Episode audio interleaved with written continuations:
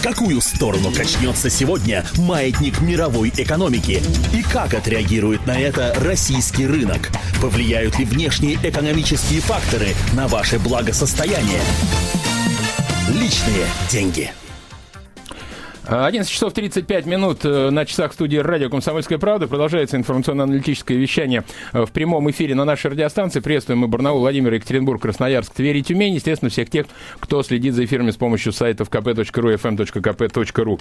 У микрофона Андрей Головов. Вместе со мной в студии экономический обозреватель э, газеты «Комсомольская правда» Евгений Беляков. Женя, приветствую тебя. Добрый день. А говорить мы, вы уже, наверное, поняли по прозвучавшему музыкальному вступлению, будем о денежках. Эм, ну, естественно, весна для очень многих из нас это время какого-то обновления не только внутреннего, душевного, а, не только человеческого, но и чисто материального. Какие-то покупки, кто-то хочет новый телевизор, кто-то новую машину, кто-то новую квартиру, почему бы и нет.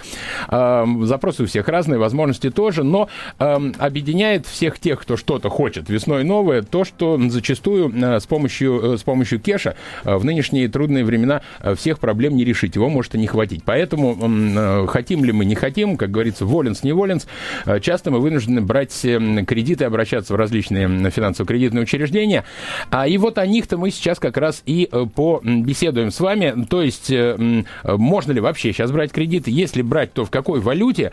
А, и какие подводные камни на этих, э, на этих самых разнообразных путях, рублевый, долларовый, евровый, нас поджидают. Жень, пожалуйста, обрисуй ситуацию. Да, начнем, наверное, с того, что тема обозначена была именно так, что сейчас у нас очень сильно изменились курсы валют э, по сравнению с прошлым годом. Да вообще они э, как-то нервно себя ведут, так прыгивают, прыгают, подпрыгивают. Ну, до- достаточно нервно, но, в принципе, тенденция, она прослеживается очень четко. У нас идет снижение курсов мировых валют по отношению к рублю. То есть у нас э, доллар сейчас 28 рублей 30 копеек стоит, а евро 39 рублей 30 копеек. Угу. То есть э, это очень э, такой низкий э, курс. Если помните, у нас в 2009 году было 46-47 рублей Был за такой, евро. почти под полтинник, да. Да, угу. да, да. И 36 рублей за доллар.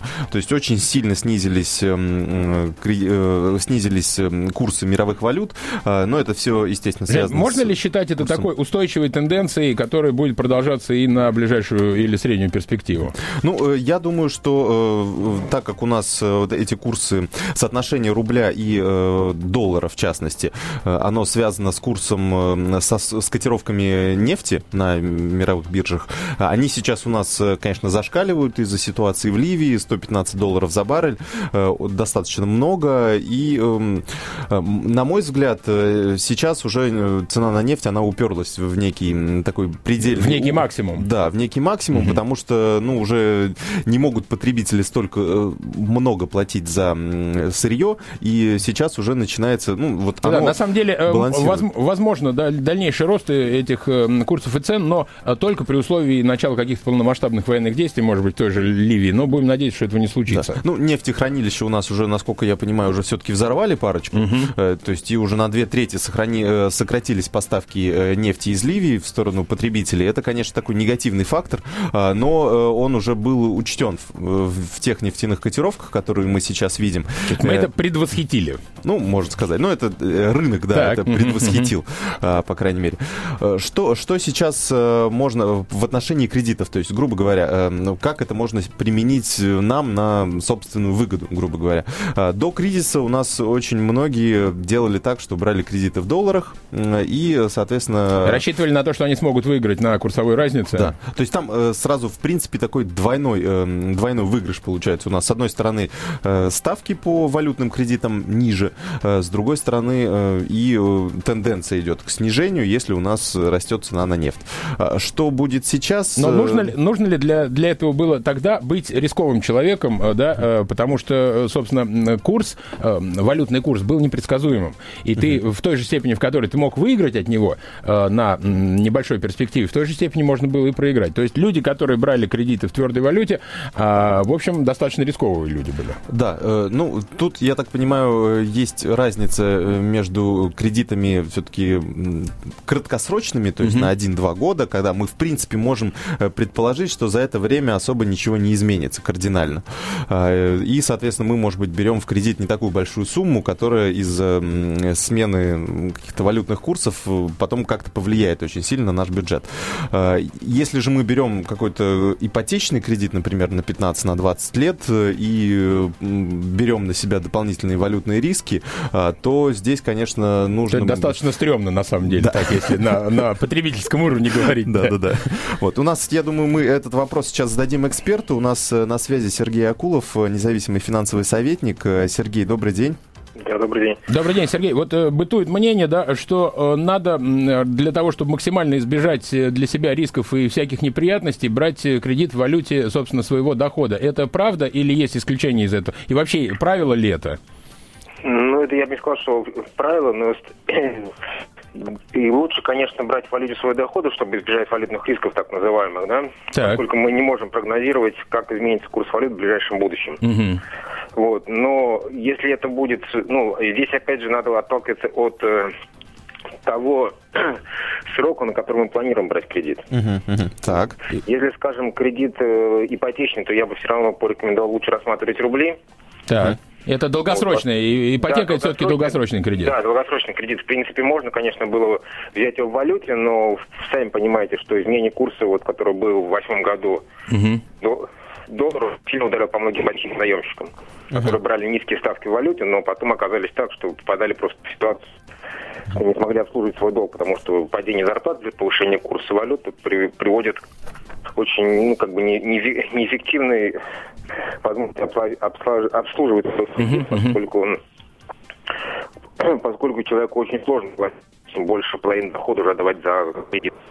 Сергей, а в нынешней ситуации, когда наблюдаемое ослабление позиции доллара, ну, по меньшей мере, да, э, что меняет э, вот эта э, такая вводная ситуация? Ну, я еще раз говорю, я придерживаюсь позиции, что если вы берете валюту валютный ипотечник, вы считайте, что вы понесете очень сильные валютные риски. Uh-huh. И будьте готовы к тому, что в перспективе все может меняться не в вашу пользу. А если не ипотечный... Э, Нет, и, если не да. ипотечный кредит, допустим, короткий, тот же потребительский, но сроком до 5 лет, я бы тоже все равно рекомендовал рассматривать э, рубли. Uh-huh, так. Если это потребительский, скажем, года на 2-3, то можно, опять же, рассматривать, так как сами понимаете, ставки по валюте намного ниже, чем по рублям. Да, это есть такой Надо момент. просто рассчитывать э, ту, тот параметр риска, который которые мы понесем при получении кредита в рублях под фиксированную ставку, которую заявляет банк, да, и ту же ставку в валюте этого же банка, там, где мы планируем. Вот это ключевой, ключевой момент. Как же рассчитать этот параметр риска, Сергей? Ведь мы же не провидцы в большинстве своем. Здесь смотрите, просто возьмите ваш кредит, скажем, сделайте эквивалент в валюте. Ну, пускай вы берете, допустим, 200, там, ну, сейчас курс сколько у нас доллар? 200, 28, 20, 28 30, наверное. Да, да, да, да, да. Ну, давайте возьмем просто ставку сейчас, если... Ну, грубо говоря, 280 тысяч мы э, вот, да, вот давайте, берем ну, кредит. да. Берем эквивалент, берем там 283 тысячи, да, эквивалент 10 тысяч долларов. Угу. Берем, просим э, эксперта банка рассчитать кредит. Угу. То есть Он какие выплаты нам при ставке, допустим, 283 по ставке, допустим, грубо говоря, 20% в годовых рублях, там, сроком на там, 2 года, да? Угу. Он говорит нам платеж. Uh-huh. После просим его эквали... сделать эквивалент в валюте, говорим также, что он берет там 10 тысяч долларов, рассчитывает поставки, пускай там где-то сейчас средний по валюте процентов, наверное, 13. Так. Uh-huh. 13, ну не более 15. Вот он говорит, опять же, нам платеж. Сравниваем платежи, да? Да, да, переводим в валюту, получ... соответственно. Да. Uh-huh. Ну, то есть, соответственно, получается у нас и рублевый платеж, и валютный платеж. Uh-huh. Uh-huh. После этого мы берем... Вот, после этого мы ну, получаем... После этого мы расстраиваемся. Нет, мы не расстраиваемся, мы получаем, опять же, валюту мы переводим по курсу. То есть у нас получился с вами какой-то энный платеж по долларам, да, мы умножаем на курс Центрального банка, получаем платеж по рублю.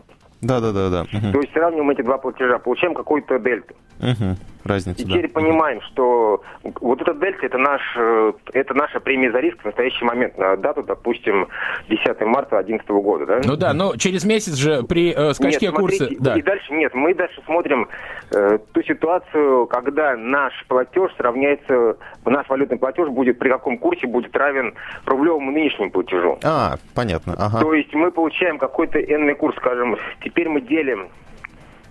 Ну да, дел, делим ну, полученную... Теперь мы делим, допустим, э, ну, то есть, ну, потом мы проводим операцию, математическую операцию, получаем, какой курс доллара будет соответствовать нашему рублевому платежу. Да, да, да, да. Вот. И тогда уже понимаем, если этот курс доллара, допустим, сильно критичный, скажем, если мы прочитали и поняли, что наш рублевый платеж равен курсу доллара, там, пускай 32-33 рубля. Посмотрели там, допустим, даже динамику Центрального банка за, скажем, ну, где-нибудь с ну, 8 за... по там 10 год, да? За два года. Смотрели, когда курс доллара, да, ударялся, допустим, в курс, в курс 33. Вот тогда мы и понимаем, что есть ли вероятность повышения курса доллара до вот этой планки, да, угу. в ближайшие, допустим, два года? Это, конечно, опять же, так все гипотетически, но... Но это очень гипотетически. Сергей, а скажите, пожалуйста, вот в ситуации, э, в которой э, мы сейчас живем, я имею в виду вот э, третий уже кризисный, кризисный год, есть ли возможность изменить валюту кредита? То есть предоставляют ли банки такую возможность? Грубо говоря, вы взяли, мы взяли кредит в, в долларах, но понимаем в какой-то момент, что ситуация ухудшается, курс уже вот этой маржи нашей выигрышной, бонусной нет, и э, возможно ли перевести кредит в другую валюту? А вы же теряете при любой, при любой конвертации вы теряете. На самом деле надо опять же просчитывать, насколько это будет выгодно. Те программы банков, которые предлагали заемщикам в восьмом году, когда пошел резко курс доллара, да, угу. они были больше, наверное, убийственны для заемщиков, нежели для банков. Это было эффективное как бы фиктивный ход банка в сторону заемщиков. Да, так, получается, те, там кто... же объявлялись курсы рубля uh-huh. очень высокие все равно. Uh-huh, uh-huh. Вернее, ставки по рублям были uh-huh. выше, чем ставки по валюте. Надо было заемщику понимать. Uh-huh. У него же получалось переоформление кредита, плюс банк не брал всевозможные комиссии за это переоформление. Да. И насколько получил... То есть заемщик, понимаете, имеет, скажем, проблемы по выплате кредита, плюс сейчас он обязан опять платить комиссии, примерно выходит на тот же платеж. Uh-huh. Понятно. То есть кому это выгодно, заемщику или нет? Ну да.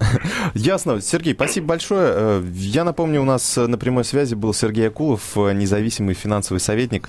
Он нам рассказал, как, как сделать расчет. Я вот, кстати... Ну, на самом деле, мыл наешься, пока все это посчитаешь, э, о чем рассказал Сергей. Ну, Действительно, это, это, это не под силу всем и каждому, да? Ну, в принципе, в принципе, здесь достаточно все легко. Нужно просто сесть с калькулятором и все посчитать. Э, тем более в банке все посчитать. Вот, кстати, возвращаясь к тому вопросу, эм, к последнему вопросу, когда переводили э, деньги, некоторые эм, из заемщиков, они так и сделали, потому что тогда был была такая паника, что доллар сейчас уже до, до 100 рублей дойдет, uh-huh, uh-huh. и тогда совсем, конечно, будет невозможно платить. И многие переходили при курсе доллара 35, например, они уже переводили свои, свои ипотечные, например, кредиты в, в, рубли, в рубли. Но э, видишь, как Сергей говорит, это неизбежные, неизбежные потери э, сопровождали да, да. такой перевод. Но, и вот сейчас, получается, они перевели по курсу 35, заплатили все комиссии, увеличили процент по своему кредиту, а курс доллара пошел вниз. А, я призову слушателей наших, есть у нас минутки для того, чтобы пообщаться с вами. 9700972, код Москвы 495. В какой валюте берете кредиты, чем это обосновываете? И, собственно, ваш опыт последних, скажем, месяцев, последнего года в плюсе, в минусе, и оправдались ли эти, э, скажем так, финансовые риски, когда вы брали на небольшой срок э, кредит в валюте, как раз э, имея в виду ту самую маржу, о которой говорил Сергей. Я, да. кстати, небольшой ага. расчет могу привести, как раз Сергей у нас на пальцах считал, ну, по нашему вопросу. Mm-hmm. У меня есть уже готовый расчет, например, если брать кредит на 3 миллиона рублей, ну, ипотечный, да, допустим, так. на 15 лет, то, соответственно, ежемесячный платеж составляет примерно 30 35-40 тысяч рублей в месяц, ну вот для рублевых, рублевых ставок. При этом для... Это речь идет о трех миллионах на... А, трех миллионах на 15 лет. 3 миллиона на 15 лет. Ну, ага. возьмем среднюю, ну, допустим, 37 тысяч, да? 37 тысяч ставка.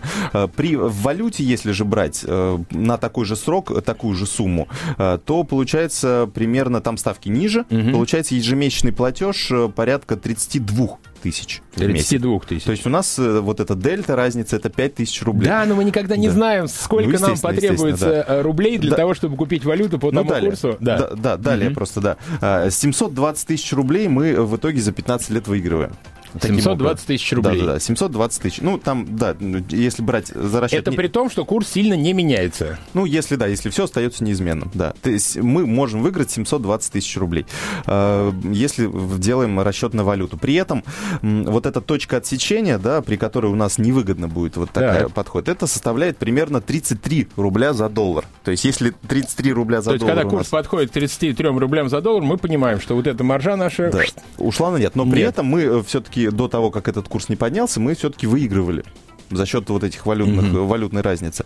Э, и, э, и потом мы этот свой выигрыш начинаем да. потихонечку растрачивать. Ну да, но главный вопрос. Э, какова вероятность того, что доллар в ближайшее время превысит отметку 33 рубля? Да. То есть, по мнению экспертов, вот я пользуюсь как раз экспертными заключениями, то, что сейчас в США невыгодно. То есть, ну, у них имеется огромный вот 14-триллионный долг, и им сейчас невыгодно держать курс своей валюты выше, чем, ну, им лучше, им им гораздо выгоднее дешевый Оп- доллар. Оптим, оптимизировать. Да, курс, да, да. да. Поэтому, соответственно, на ближайшие как минимум несколько лет, э, с учетом вот такой и нестабильности сейчас, которая на рынках, которая тоже ведет к увеличению цен на нефть и падению курса доллара, то э, на ближайшие несколько лет, как минимум, э, ну, вложение, ну, например, брать кредит в долларах, это достаточно выгодное, выгодное mm-hmm. занятие. Но тут, конечно, нужно учитывать то, что э, помимо вот всех вот этих рисков у нас еще есть э, ежемесячные ну, если мы делаем ежемесячные платежи и не получаем доход в долларах, например,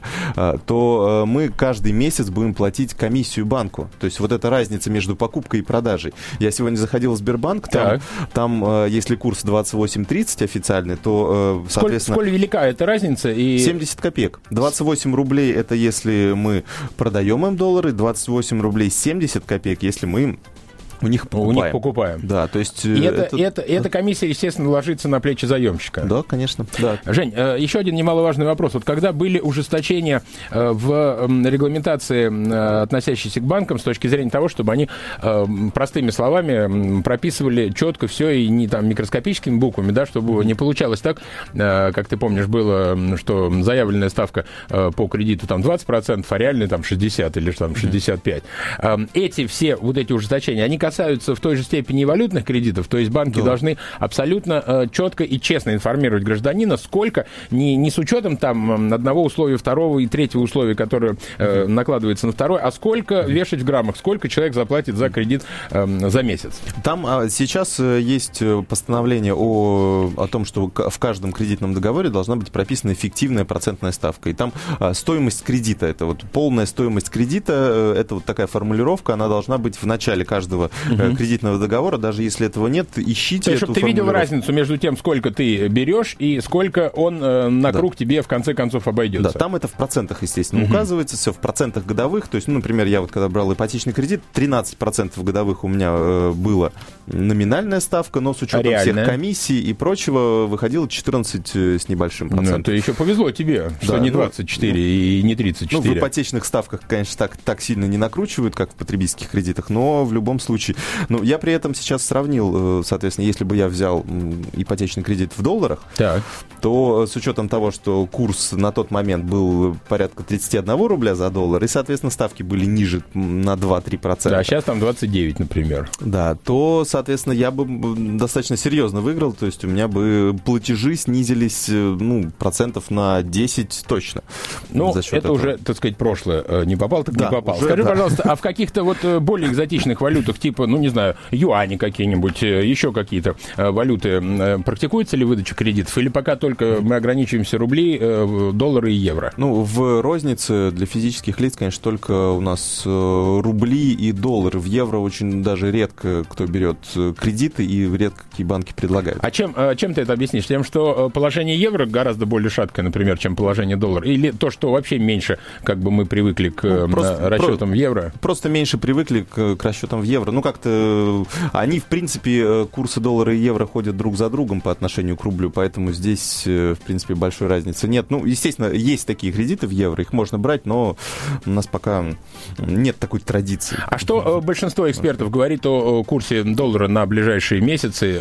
Вот какая тенденция сейчас? Ну, Продолжится тенденция... ослабление? Я вот заметил, на самом деле, такая очень тенденция. Доллар с евро по, по примерно по 2-3 по месяца, они mm-hmm. меняются ролями. То есть сначала сначала доллар падает, евро растет, а потом, потом наоборот. Евро, падает, доллар растет. Вот сейчас э, доллар, э, он буквально два дня назад достиг минимума 28,12, 28 э, рублей 12 копеек. Сейчас он стал расти. То есть, мне кажется, в ближайшие несколько, ну, в ближайший месяц он чуть-чуть подрастет там до 29, может быть, 30 рублей. Дальше потом опять как-то стабилизируется, и потом следующий цикл начнется. Вот мое мнение лично такое. Друзья, ну, подытоживая немного, лучше, конечно, и я думаю, думаю, Женя подпишется также под этими словами. Лучше вообще кредитов не брать, если есть такая возможность, да? Ну, это конечно, пункт да. А. Пункт Б, если вы берете кредит на долгий срок, например, это ипотека, э, то все-таки склоняйтесь к э, э, взятию кредита в валюте дохода. Да. А если речь идет о более коротких сроках и, э, грубо говоря, потребительский кредит, еще какие-то кредиты, то тогда уже считайте, насколько, насколько вы готовы рисковать, да, насколько вы готовы э, к тому, что вы можете немножко выиграть и немножко проиграть, в зависимости от э, разницы курсов. Ну, естественно, слушайте э, передачу «Личные деньги» каждую э, неделю, в которой э, мы подробно отчитываемся, подро- подробно рассказываем о том, какие подводные камни вас ждут на том или ином пути, связанном с финансовыми всяческими операциями. И не прогадать вам, друзья, 9700972. М, Эфир наш продолжается. В следующем часе поговорим об оружии и обо всем, что с ним связано. Я благодарю Евгения Белякова, Андрей Голубов. Не переключайтесь. В какую сторону качнется сегодня маятник мировой экономики? И как отреагирует на это российский рынок? Повлияют ли внешние экономические факторы на ваше благосостояние? Личные